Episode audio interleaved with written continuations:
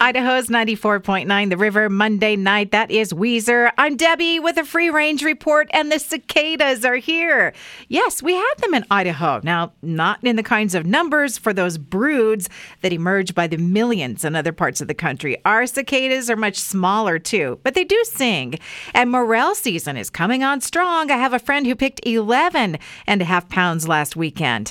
A wake up call at 4:45 ish this morning near Stanley. Yep, another earthquake, this one coming in at a 3.4.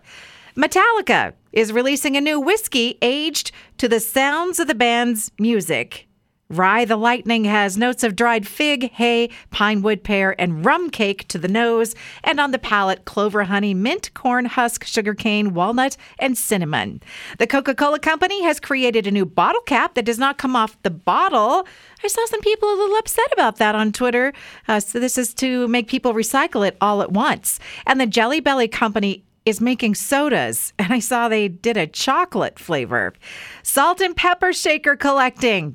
Did you have a family member, perhaps uh, a couple of generations ago, that did that? So that's becoming a thing again. And I saw marketing for a new shampoo on my Instagram. It is called Shampoothie. And I might get it because I think that's a pretty clever and funny name. Uh, retailers like Walmart and Target are experiencing overstock of unwanted products. This is mostly furniture and clothing. And I've seen several people post on TikTok, happy never buy any new clothes again this week or ever to take a pledge to hit up the thrift stores for most items except the underwear, right? And there's a new study finding that people are getting nostalgic for the books that they remember from their childhood.